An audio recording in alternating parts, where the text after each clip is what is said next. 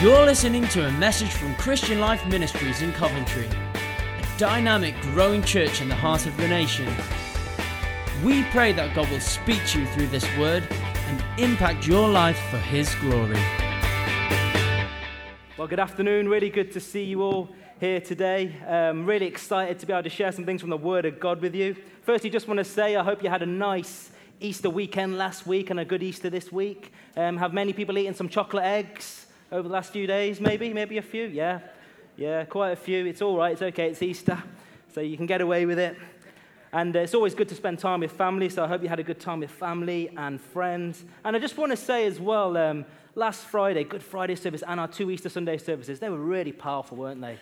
Just want to say, I mean, Good Friday was just a real sense of uh, God's presence among us. And uh, it was really great. Thank you for all those that, that came and also those that served to make it a success. It was really great to have that. And it's uh, my honor today to uh, share some things uh, from the Word of God with you. And um, as Jack said, and he's, he's, in leading the meeting today, he brought some verses from uh, Hebrews 12. I'm going to focus our attention on Hebrews 12 today and as well. So we didn't even sync that up. It was just something that he felt to put on his heart for today. And uh, I got a sense that God wants to speak to us about something today. He's going to speak to us in our hearts, and He's got a word for us.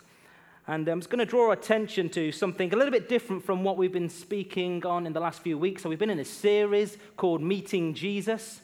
And then uh, it came to the, the, end last Sunday when we looked at the risen Jesus and the importance of the Easter message, which is really important. But also, just want to say, how many also believe and agree that, okay, Easter is great, it's good that we celebrate Easter on a Sunday, but how many of us know that we fix our eyes on Jesus all year round? We're called to continually fix our eyes on Him. It's not just we're gearing around the calendar only. Yes, it makes sense to, um, to, to, um, to obviously come together and have an emphasis on those times of the year. But um, I believe we should always have our eyes on Jesus. Yeah. We should always be looking to Him. And uh, I'm going to turn us to some verses in Hebrews 12 in a moment. And um, I just want to uh, encourage us to, to be open to what God wants to do today. Um, you know, we, we continually are, are called to be on a journey to be more like Jesus to seek after him, to, to, to look to his word, to want to be like him all the time, to want to, to, want to see him uh, daily in our lives and outwork that. There's a journey that, that God puts us on. You know, the cross is an amazing thing as we looked at last week. But what the cross did as well is that it brought reconciliation to God and man. So God, you know, drew man to himself through Jesus Christ, through his sacrifice. And there's that idea that there's still a continual relationship that we have to attend to all the time, yeah. on a daily basis and it's something that we're called to as followers of Christ. So, this idea that as a church, we're collectively called to be together. We are the body of Christ, we, we spur one another on. But what is also great, and I find this amazing, when you look at the global church, even in this church, with the amount of people that are even here today, isn't it amazing that God also has a unique purpose for each one of us? He has a unique call, a mandate, a, style that he, he wants us to, to have in our lives because He's given us an identity. You know, God gives us a purpose and an identity in Jesus. And we have to embrace that and see what comes with that. And I'm going to read some verses now from uh, Hebrews 12, as we've heard earlier, verses 1 to 3. And it says, Therefore, since we are surrounded by such a great cloud of witnesses, let us throw off everything that hinders and the sin that so easily entangles and let us run with perseverance the race marked out for us, fixing our eyes on Jesus, the pioneer and perfecter of faith. For the joy that was set before him, he endured the cross, scorning its shame, and sat down at the right hand of the throne of God. Consider him who endured such opposition from sinners, so that you will not grow weary and lose heart. And this is the word of the Lord. And we can say, Thanks be to God. And the title of my message today, as it went up earlier, is running your own race. Why don't you say running your own race? See, I think I've come to know as a follower of Jesus that what I focus on will determine where I end up. It will determine the course of life that I take. And today I want us to see that God has marked out a course in our life for us, one that we need to walk. You know, it's interesting. There's a journey we need to embrace. Even Paul, the Apostle Paul, he talked about even like the Christian walk as being a race. He talked about being poured out like a drink offering and that, that he's run his race. This idea that we're on like a bit of a marathon. We're continually on a journey in God in all that he has for us. And I do find it amazing, as I said, that all of us have a unique call. You know, my, my, my call or, or the expression that God wants me to have is different to, to, to Jack, it's different to Sarah or AJ. You know, God has a different call and a different way that He, has us, he wants us to go. And uh, going back to our, uh, our text, you know, the writer of the Hebrews, he talks about, or she talks about, because we're not entirely sure who wrote it, um, that we are being surrounded by a great cloud of witnesses. And we can think, yeah, that sounds right. We've heard that before, but what does that actually mean? Well, when you look at Hebrews 11, I'm not going to read that for us today because it's quite a big section of scripture. But Hebrews 11 talks about the great cloud of witnesses, those who were faithful in their journey, those who persevered in faith before us. And it talks about Moses, Abraham, David, and Rahab. And what I believe the writer is trying to say is that all of these people went before you, had faith, and were confident in God despite all that faced them. They kept persevering in their faith. They kept trusting in God. And, and what I think that, is, that they are trying to say to us is now, you, the church, take encouragement from that. In your own race, take encouragement from those who have gone before you. You know, those people are kind of cheering you on in a sense, those who have been before, to run your race. All these witnesses. And what is great about these witnesses when you read them in the Bible as well is that, yes, they were all used by God, but they were all used differently. They had different personalities from what I can read. They probably looked different. Yep, they weren't all the same. God used them for a specific plan and a specific purpose. They had different skills, but God used them. And I believe that God is interested in us running our own race. That we have a race marked out for us that we're supposed to run. He wants you to be the best version of you that you can be. To be the best version of you that you can be. He has a path for us to walk but it's up to us to walk it. Amen? We have to walk it. But to do that, and as it says in the text we've read, we have to throw off what hinders sometimes. We have to look out for what hinders us, the sin that can so easily entangle us. We may face some things that will try and slow us down a bit, take us off course, things that can stop us from entering everything that God has for us. And today I want to share a few things with you that I hope will encourage you in pursuing your own race that God has for you, pursuing what He has for you, and also maybe to encourage you with some of the things that maybe have hindered you on the way so that you can see that the race marked out for you is something that God wants you to, to walk in, but also to, to overcome anything that maybe has come in or cut in on you as well. And my prayer is that you'll be blessed by this. And my first thing I want to share with you is this firstly, stay in your lane. Stay in your lane. So I think we can struggle in life when at times we're not fixated on Jesus, but rather we're fixated on those who are running next to us or people that are running their own race. Rather than running in the lane marked out for us, we're distracted by everyone else. Comparison or expectation can, can slow us down. You know, we are constantly looking how people are performing, and then we measure our success by that. We look at what they're doing and say, I need to be there in order to be doing well. I, that's my indicator of success. Let me ask you a question Who here likes to know what people are up to? Some brave people putting their hands up. I mean it in a nosy way, by the way. people have still got their hands up. Yeah, fair play to you. Okay, not many put their hands up. Okay, okay, let me rephrase the question. How many of you like to go on Facebook or Instagram? Put your hands up. Okay, a lot more. Okay, now how many of you go on Facebook or Instagram to look at what people are doing? Okay, so that's the real answer to the question. You know, I'm not here to barrage or, or, beat up Facebook or Instagram or social media. I believe it can be used for good. Just want to clarify that. But we live in a culture where everyone's lives are on display. We can see what everyone's doing. I find it amazing that I can be at home, drinking a cup of tea, minding my own business, and I can look at my phone and see exactly what AJ has done 30 seconds ago. I still, it's amazing when we do it like it's so natural, but when you think about it, everyone's lives can be on display. We can find out what people are doing. And it's so easy to look at something and think that we're not doing very well compared to other people when we see what they're posting. We're looking at what they're doing and we're like, gosh, they seem to be having a, a, ball of a time. Every time they post something, every time they post something, they're having a good time. Everything looks great. And it's so easy for us to look at ourselves and say, you know, is that what it means to be good, to be, to be happy, to be, have success? We can feel that we are not sufficient and that we're missing something and that we need what they have. I'm just going to build on this a little bit more. So, one of my favorite passages in the Bible is um, the story of David and Goliath. Everyone here like the story of David and Goliath? Yeah. Yeah. it's not just a children's story. I want to say that there's so much packed in that. In that story, there's so many things that we can draw upon that for our own lives. But I, I love, I love what it says in there, and um, there's a certain aspect of it that I really want us to, to, to hone in on today.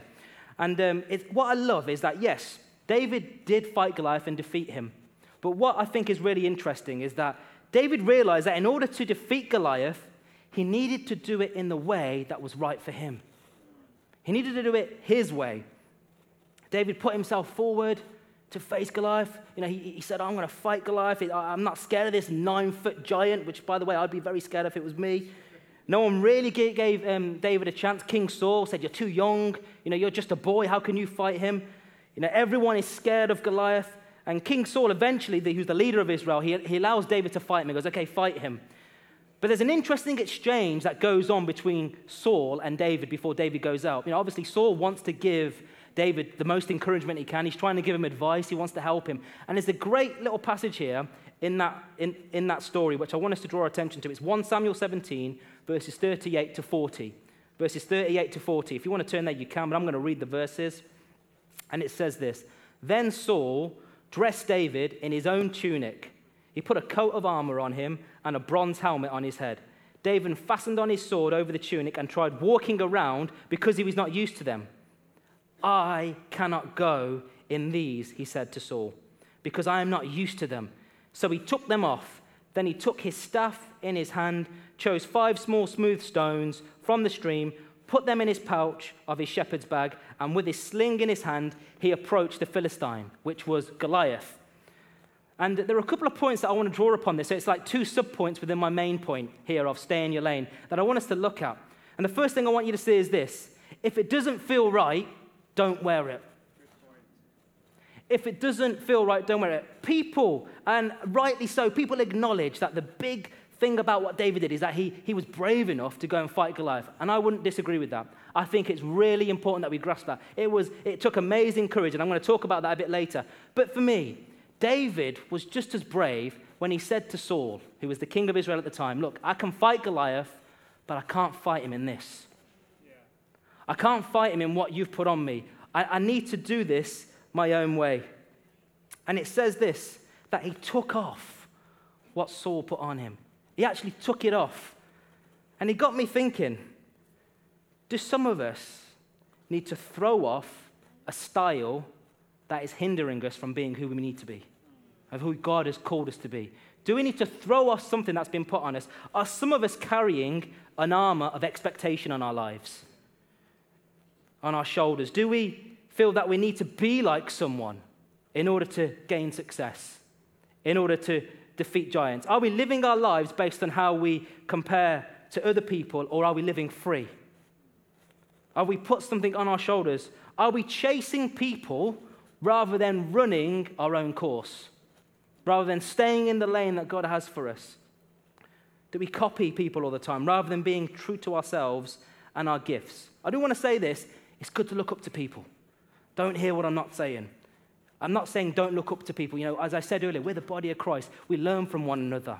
We grow one another. You know, we can spur each other on. That's why we have life groups so that we can be accountable, that we can know each other more, and we can help each other on our individual journeys. So don't hear what I'm not saying. I'm saying it is good to look up to people. I myself have learned so much from different people, different people in church who have helped me on my journey. So never use it as an excuse never to do anything new or to grow.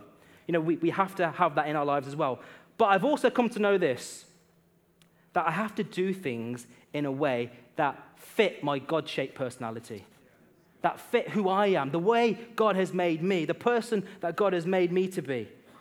I have my own expression. I can't shape my life around being someone else or being, someone, or being in someone else's lane or, or running their race for them. That's God's business with them. I have certain gifts which God has given me, but I also recognize my limits, and that's okay.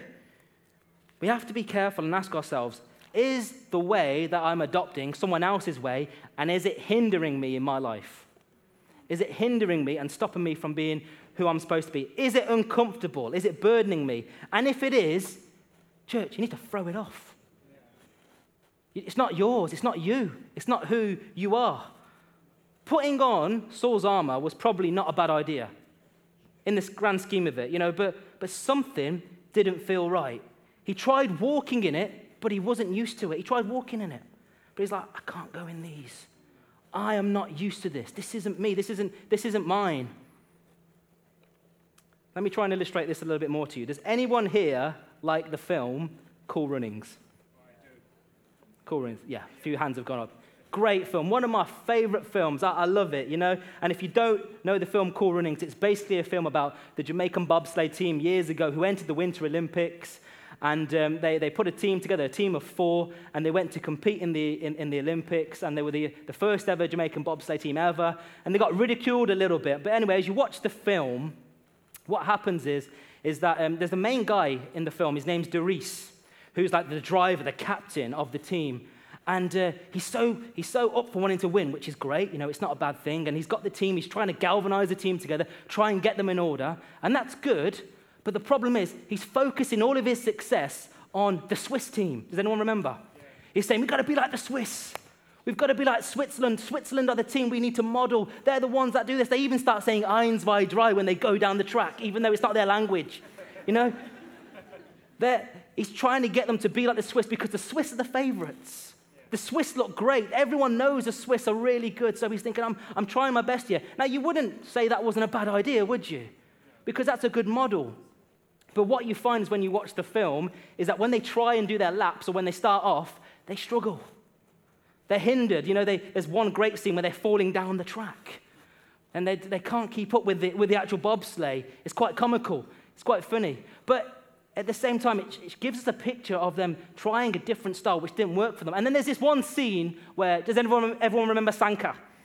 Sanka, who, who, who, comes up with a great hairdo. You know, him, he comes out and um, he, he, speaks out in a moment. Derice is going on about the Swiss team again, and he says something. I'm going to quote what he says because I thought it was really interesting. By the way, if you were hoping today to receive a quote from Charles Spurgeon or D.L. Moody, I'm sorry, you've got Sanka from Cool Runnings today. But I love, what, I love what he says. This is what he says. He says that we can't be copying nobody else's style. We have our own style. The best I can be is Jamaican. I'm telling you, as a friend, if we look Jamaican, walk Jamaican, talk Jamaican, and is Jamaican, then we need to bobsleigh Jamaican. Yeah, man. Yeah, man.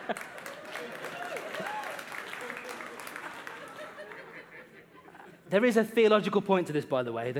There's, this, there's, a, there's a point. And it's actually a turning point in the film because when they realize that, that they're trying to do it the Swiss way, uh, they, they, they, adopt more of their own culture, they adopt more of, of what they know best, and they start to compete based on that. And their lap times improve. They do a lot better. You know, and the spirit in the camp is a lot better as well. You know, they're being themselves. They didn't win anything. They weren't even in the top five, but they produced the best that they could produce. Why? Because they realized they needed to be themselves. They needed to be who they were meant to be. You know, that, that their foot wasn't the Swiss foot, it was the Jamaican foot. Yeah. And that's the way they had to live, that's the way they had to compete. And I think it's really important that we grasp that. You know, you have to stay in your lane. Don't be distracted by the way that everyone else is doing it. Stay in the lane that's marked out for you. Stay, do the race that God has marked out for you in your life. You know, stay focused on what God says about you. He's the one that made you in it. You come from Him. Yeah. yeah. So, what does He say about you is what's most important. Seek your own revelation. Don't try and hold on to somebody else's. Find God's way for you. What does God say about you? Ephesians 2, verse 10 says this For we are God's handiwork, created in Christ Jesus to do good works which God prepared in advance for us to do. There's this idea that God has prepared a path for you to walk in Christ Jesus. That's where your identity is. That's where you get your security from. That's where you know, that's where you operate from. It's you go back to who Jesus is and who he's called you to be. And he's created works for you to do. He's made you to have a purpose, to have an identity in who he says you are. Psalm 139:14. I praise you because I am fearfully and wonderfully made. Your works are wonderful. God has created us uniquely. You don't need to be someone else because it looks good. A good idea isn't always a good fit. A good idea doesn't always work. It just can be a good idea, but it isn't always the right fit.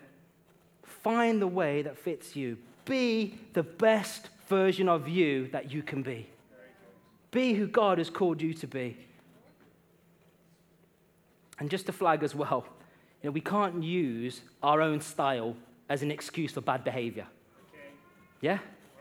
So you can't say to someone, oh, oh, this is my style, right? And I can't learn anything else, so that's it. No, no, no, no. That, that's an excuse. We all, we're all called to learn. We're all called to grow. We're all called to look up to other people as well who can help us on that journey, yeah? That's not Christ like if we say, I'm not interested in anything else, just my way is okay. No, it's not a selfish walk. We walk with other people, don't we, as the body of Christ? And we help each other out. It doesn't excuse bad behavior. You know, if, if, you're, if you're African, for example, and you say, well, my style is African timing, so if I'm late, that's it, you just got to deal with it. Ouch. Ouch. Listen, you're looking at an Indian man. We wrote the book on bad timing. If an Indian man says you he's going to be there for breakfast, you better get lunch ready instead. But the point is, I come from a culture, even myself, where timing is, there is no timing, basically. It's whatever timing you want. But, uh, but I'm not, when I became a follower of Jesus, yeah, I came with my own culture. I came with my own flavor of life. But I'm looking for a kingdom culture. We honor one another. Yeah, we, we help each other on the way. Yeah, we live, we run in our own lane, but we're conscious of other people as well. We're conscious of honoring each other as well in what they're doing. We don't need to copy anyone. We don't need to be someone we're not. I get that. That's the point I'm trying to make. But we're honoring each other at the same time. My second point, my second subpoint don't take shortcuts. Embrace the race and persevere. You know, when we look at how much further on people are, it can make us want to reach for someone else's sword or armor and go, well, they're further on than I am. Uh, maybe I need to get there. And how many of us know that sometimes we don't have patience? We want to get there. We want to get there as quickly as we can. We're not happy with the sling we have. We want to be where other people are. We can get discontent the promotion, we want it quickly. And it's tempting to take the armor or try and take the armor prematurely. But sometimes the reason we have a sling still is because God is preparing us for our own armor, for our own sword. He's, he's putting us in a process. You know, I think it's interesting that David still tried on the armor, even though he didn't use it in the end. He still tried it on. You know, if I was David, and by the way, just to remind you, He he, was the anointed king to be. Saul had, uh, uh, Samuel had um, anointed him to take over Saul um, eventually. But he wasn't the king right now, he was a shepherd. You know, if I was David, if, if Saul had said to me, Do you want to put on the armor? I'd have said, Yeah, you know I want to put on the armor. Put the armor on, walk around in it. I'm the next king anyway. I might as well get used to this. I might as well, might as well stretch it out a bit, get used to the kingship that's awaiting me. You know, it's, it's a natural thing to want to do. And it's tempting to try and quicken the process, you know, to do things out of character to get to where we need to go, to do things away from who we are to get to where we want to go, you, to be deceptive, to be someone we're not in order to move forward. But remember, church, you've got to trust in God's timing. God has a timing and a place where He wants you to go, and He'll make it work according to His plan. You don't need to take it into your own hands. David had a sling because he was a shepherd. So he used the sling. But interestingly, after he defeated Goliath, if you read the Bible, he may have used a sling afterwards, but when you read the Bible, it doesn't say that he used a sling ever again. What you see then is a journey for unfolding of him becoming king. He gets his own armor that he grew into, I presume, his own sword. He became king of Israel. Everything that was promised, everything that was said over him came to pass. But it was all within the right time. It was all within the right time of the journey. You know, I just want to encourage you. Let's fix our eyes on Jesus. You know, he endured the cross, but there was a joy set before him. You know, the process can be painful. It can be painful. It can, it can hurt. I believe some of you today, you're in a process. You're in a process and it's not easy. You're not sure where things are at, where you're going. But I believe that there's a joy awaiting us if we wait upon God and we walk the path that He has for us. We don't deviate, but we say, God, I trust you with this. God, I trust you. I have faith in the walk you've planned out for me. I don't need to take it into my own hands. I don't need to look elsewhere or, or, or look to somebody else. I trust you, God, for my life. I trust what you are saying for me. And beware of shortcuts. You know, if you're waiting for a breakthrough in something, be patient. Be patient on the Lord. Be, wait upon the Lord for what He has for you. If you want a promotion or you're, or you're serving in an area which you don't think is you long term, I get that. It can be frustrating, but maybe there's a reason why you're still there. God wants you to use your sling. God wants you to stay there because He's preparing you for something that's going to come later. But keep persevering. Don't give up. Keep at, what you, keep at where you are right now. And on another point, if, you, if you're waiting to meet the right person, maybe, maybe you have aspirations and dreams, you want to meet someone and get married, and that, that that's perfectly fine. I, I totally get that. Don't feel that because you see other people on Facebook or Instagram who are having a good time, married couples, that you then need to expedite the process to get married or get with someone.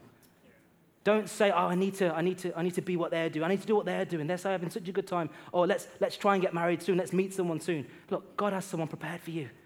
Wait for his timing. Believe in his timing. Believe that he knows what he's on with. God's timing is key. My uh, second point is don't throw away your confidence. Don't throw away your confidence. In Hebrews 10:35, so going back a little bit more into the text, a bit further back, the Hebrews were also encouraged to not throw away their confidence, for it will be richly rewarded. You know, I just want to say, don't allow lack of confidence to throw you off course. Don't allow that to hinder you. Don't allow that to, to, to skew the walk that God has for you. You know, what can happen is, is that when we get hit with a lack of confidence, we sometimes can accept a lesser version or walk that God has for us because we're not willing to take any risks at all. We don't want to step out and believe all that God has for us. What we do is we settle for a more comfortable version.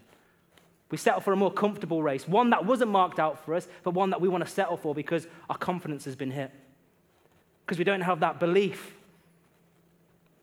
We can stop having faith in God's plan so we divert our attention. We think we can't, but actually we can. We walk away from the race marked out for us. You know, I sense as I was preparing this message today, some of you, you've been hindered by a lack of confidence. And it can come in so many, so many different ways. You know, people can say things over you. People can, can be nasty, I get it. People can, can speak things over you. You can go through difficult trials, difficult situations which knock you off course and come out of nowhere. And they can knock your confidence as well. I get that. I'm not saying that it doesn't happen. I get it can be painful. But we can't throw away our confidence. You know, you can doubt your ability, setbacks stop us from being the real you. That can stop you from being who God has called you to be. It's easy to lose heart on the journey. And we've been talking about throwing off what hinders. But don't throw away your confidence. Throw off what hinders, but keep your confidence. You know, there's an enemy that wants to take it away from you. He wants to rob you of it. I said, no. I said, God, I keep my confidence. I'm going to hold on to that confidence that you've given me, my God given confidence. You know, last year I faced a really difficult challenge. I faced a really difficult situation that just came out of nowhere. And there were times when I just, truthfully, I wanted to throw the towel in. I was like, Anyone ever felt like that? You just want someone to take you away. You just feel like, I can't do this, man. I just, responsibility, anything you want me to do, God, I, I just, I don't have the time, I don't have the appetite for it. I'm done. Seriously, my, my confidence was shot because of everything I was going through. And I, I you know, I lost a little bit of self belief at the time. But I, you know what? It came to a point, though, where this was happening. And the enemy, you know, by the way, by the, way the enemy will piggyback. When something happens, he'll come on the back of you and go, You are bad. You aren't good. You aren't what you are, what you're supposed to be. He'll come on and try and discourage you even more. And I realized what was happening. There was a spiritual attack that was happening. And I just knew I had to take authority in Christ. You have to say, I was like, No. I was like, God, I'm not throwing away my confidence. Look, you've called me to live in a certain way. You've given me a mandate, and I'm going to run with it. Yeah, I'm hurt. Yeah, I'm bleeding, but I'm going to get back up again. I'm going to run the race that's marked out for me. Yeah, the confidence may hinder me. The confidence uh, thing it was difficult. It was painful, but I kept hold of it. I refused it. I stood on the promises of God. I said, God, your word says something different to what I'm feeling right now. So I'm going to choose to believe your word. I'm going to choose to believe what your word says about me and not what the situation says. Going back to David, who defeated Goliath, you know, one of the things that sticks out to me about this whole battle as well is how confident he was in God. It wasn't a confidence in himself, it was a godly confidence. A godly confidence that he cultivated in his life. He wasn't gripped by fear, he was gripped by God. The situation didn't overwhelm him. It's ridiculous. He's 13 or 14 years old. You know, he's got one armpit hair at best. Some of you are slowly getting that. You know, he's, he's this young man. And he's there fighting Goliath. And he says, he says to, he says to, uh, he says to King Saul when, when he's preparing to fight or when he's giving Saul his reasons why he should fight, he says, Look, he says, I defeated a bear and a lion. And God saved me. It's like this, this uncircumcised Philistine, he's not going to be, it's not going to be any different. I can defeat this guy. I've paraphrased it a bit, but that's basically what he's saying. He's basically saying, Look, I have the godly confidence that God's going to come through for me. See, the difference is David knew how big his God was compared to Goliath. He knew his God was great. We've been singing about it today. Our God is greater. Jesus is greater. His name is great. You've got to believe that today. Have confidence in the name of Jesus today. Have confidence in that He's going to see you through whatever situation you're in, whatever giant, whatever Goliath may be there. God's name is higher and greater. And you've got to hold on to it. Don't let it go. Hold on to your godly confidence. Perspective is so important. You know, if only we had a spirit like David when we face trial, when we face opposition. Audacious dreams can come from unlikely sources. Audacious dreams can come from unlikely sources when we have confidence in the Lord. And regardless of what gets thrown at you, have confidence in the ability that God has given you. Don't allow a lack of confidence to knock you off course. If you get hit, regroup, deal with what's happened. And I know it's painful. I'm not trying to brush over this. I've been there. It hurts. It's horrible. It can be really difficult. I get that. But get up and keep going. Keep running the race. Keep running the race marked out for you. Don't be taken off track. Don't allow the enemy a foothold. Be confident in the race. You know, as I was preparing this as well today, I just sense I needed to share this as well. That some of you, because of your, the knocks that you've had or the difficult situations you've had, you've, you've stopped being creative. You've given up on those dreams. There's some dreams that you had in your heart, and because of some stuff that's happened, you've stopped dreaming, you've stopped being creative, you've stopped believing in who God made you to be, and you're, you're sitting comfortably instead. Or you're not even sitting comfortably, you're just, you're just in that place where your gifts are going dormant. But the Word of God says, look, stir up the gift of God that's within you. You've got to stir it back up. Don't allow the lack of confidence to make you go dormant in your spiritual walk. Be creative. Be who God has called you to be. Resurrect those dreams again. Cultivate a godly confidence. Just also want to say confidence doesn't mean cockiness.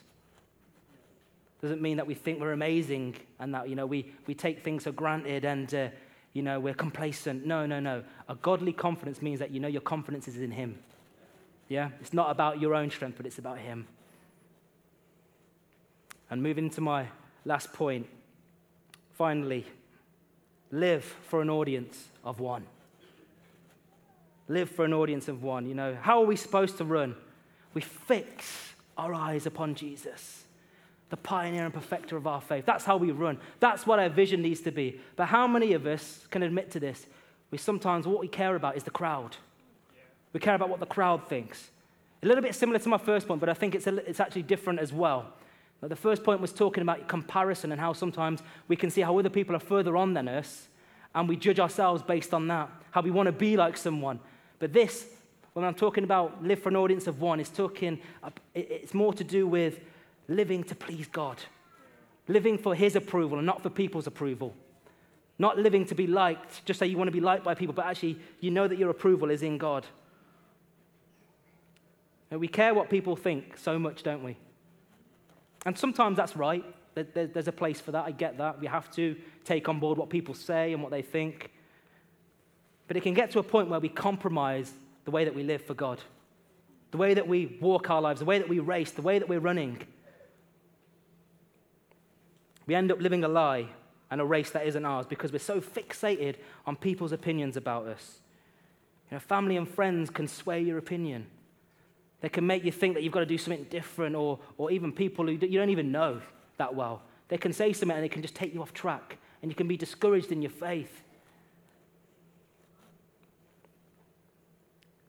But today, this is the point. Uh, this is how we're going to kind of round this all off today. Today, I want to encourage you. You've got to fix your focus. Where are you focusing? Are you focusing on, on the lanes next to you? Are you focusing on what's happened in the past that's knocked you off course? Are you focusing on the crowd? Or are you focusing on Jesus? Are you fixing your eyes upon Him? Are you fixing your eyes upon what He wants you to do? Are you fixing your eyes upon what He says about you? It's His opinion you should be bothered about. Live for one set of eyes only. People's opinions change quickly, by the way. One minute you're amazing, the next minute you're nothing. But what's God's opinion about you? He loves you. You've been predestined in Him. You're called, you're, you're chosen, you've been set free, you've been redeemed. That can't be taken away. And that's what you need to focus on. That's the approval, that's the opinion that you want. Live for one set of eyes only, live for an audience of one. Live for his approval. Paul said this in Galatians 1:10. Am I now trying to win the approval of human beings or of God? Or am I trying to please people? If I was still trying to please people, I would not be a servant of Christ. And despite all opinion, Paul knew that it was God he needed to please. It wasn't human opinion, it wasn't what people thought. Know, living for the approval of man will hinder you, it will restrict you when you're continually thinking about what other people are saying. Because in the end, ultimately, who do you account to? At the end of it all, at the end of the race, who are you going to account to? not the people, they're not going to be there. It's going to be you and Him only. You're going to fix your eyes on Him, and He's going to say, Did you run for me? Did you live your life for me, or did you care about what other people thought? Because where are those people right now? They're not here. Did you live? Did you run the race marked out for you? Did you stay in the lane that I had for you? Or did you care so much about what people said? You know, when I joined church full time, I gave up my job as a lawyer a few years ago now, and you know, it was a big decision. And there were different opinions. Some of my family members were, to be fair, a lot of the, some of them were, were supportive and like, you know, you, you do what you got to do. There were a couple though that weren't, were a bit confused. Like, what are you doing? What, what, why, why have you switched? Why are you going from that to this? Doesn't make any sense. But I was like, listen, when I gave my life to Jesus, when I, when I, when I, when I accepted him as my Lord and Savior, I said, wherever, whenever, and whatever. If you've called me to live a race that not everyone else agrees with, then so be it. Because I live for one set of eyes only. I live for an audience of one. I live to please my Lord and Savior. If, if He approves of it, then I'm happy. Yeah, I do take on board other people's opinions. I want to learn. I want to grow. I get all that. But ultimately, it's Him I'm accountable to. It's His opinion, it's His approval that I hold on to. I fix my eyes upon him. And I encourage us, let's all fix our eyes on Jesus when we're running the race. Just a little word here as well for, for parents and guardians here. I just want to encourage you get involved in your children's choices. I get that. You should get involved, take an interest in what they're doing, but, but encourage them to pursue the dreams that God has put on their heart. But help them to pursue that. Pray with them about it. Talk to them about it. Don't dismiss it, but speak to them about it. Make them be the best version of them that they can be. When we fix our eyes on Jesus, we don't care about the lanes next to us, although we cheer each other on. We think about our own lane. We think about where God's taking us. We're not bothered about what the crowd think, or we care about what He thinks. And when we have a lack of confidence, or when we're hit by situations, we understand that can, we can still have a godly confidence in Him, that He's got a plan for us, and that we don't need to take shortcuts because He will see it through. He will help us on that journey. And simply as a response today, as, a, as we come to land, I want to pray for you. And uh, it might be that you're running your race at the moment, but maybe some of this has resonated with you. Maybe you've just been a bit sidetracked. Maybe you've been looking at what's going on in the lane next to you. Maybe you've been thinking too much about what people think. Maybe you've been hit by a situation and you've knocked your confidence. But my prayer for you today is that you'd get back up and you keep running the race. That you'd fix your focus, you'd fix your focus back on Jesus. That you would look to Him. I don't know if this resonates with anyone today, but um, if it does, I just want to encourage you would you be willing to stand in your seats? I want to pray for you. Thank you. Great. Thank you. Great.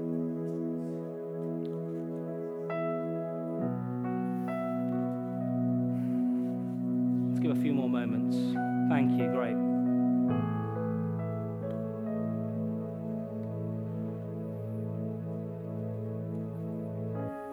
Great. Where you are, when you lift up your hands to heaven, when you fix your eyes on Jesus, Jesus, we thank you, Lord, that you are the pioneer and uh, perfecter of our faith, Lord. And we look to you right now, Lord Jesus. We reach out to you, Lord. Lord, we pray, Lord, would we focus upon you in the race that's marked out for us, God? I pray, Lord, for my brothers and sisters who are here right now, Lord. I pray, Lord, where there are situations, Lord, where maybe there's been a distraction or maybe a, a diversion of course, Lord, I pray, Lord, would you help realign us today? Lord, would you fix our focus today, Lord? Lord, where we're concentrating too much on what the people are doing next to us or whether we don't measure up or compare to someone else. Lord, I pray, Lord, would you break off those chains today? Lord, would we have a godly confidence to pursue the road, to pursue the walk that you have for us, God? Lord, I pray today, Lord, would you resurrect dreams? Lord, where our creative spark, where, where the real us has been dormant, Lord, Lord, would you resurrect the real us today? Would you, would you allow something to stir up within us, God? Lord, the child of God that we're called to be. Lord, would we know that and believe that today? Lord, I pray for any chains that are on people, any hindrances on our walk. Lord, would they come off today in the name of Jesus? We pray, Lord, we speak the blood of the Lamb over us today, Lord. We pray, Lord, that today will be the start of a new day the start of our walk today, Lord, where we will start walking with you in our sight. Lord, let us live for an audience of one. Let us live for one set of eyes only, that we would be accountable to you and we wouldn't be so fixated on the opinions of others, but we would see what you want to say about us and we would believe it for ourselves. In Jesus' mighty name we pray. Amen.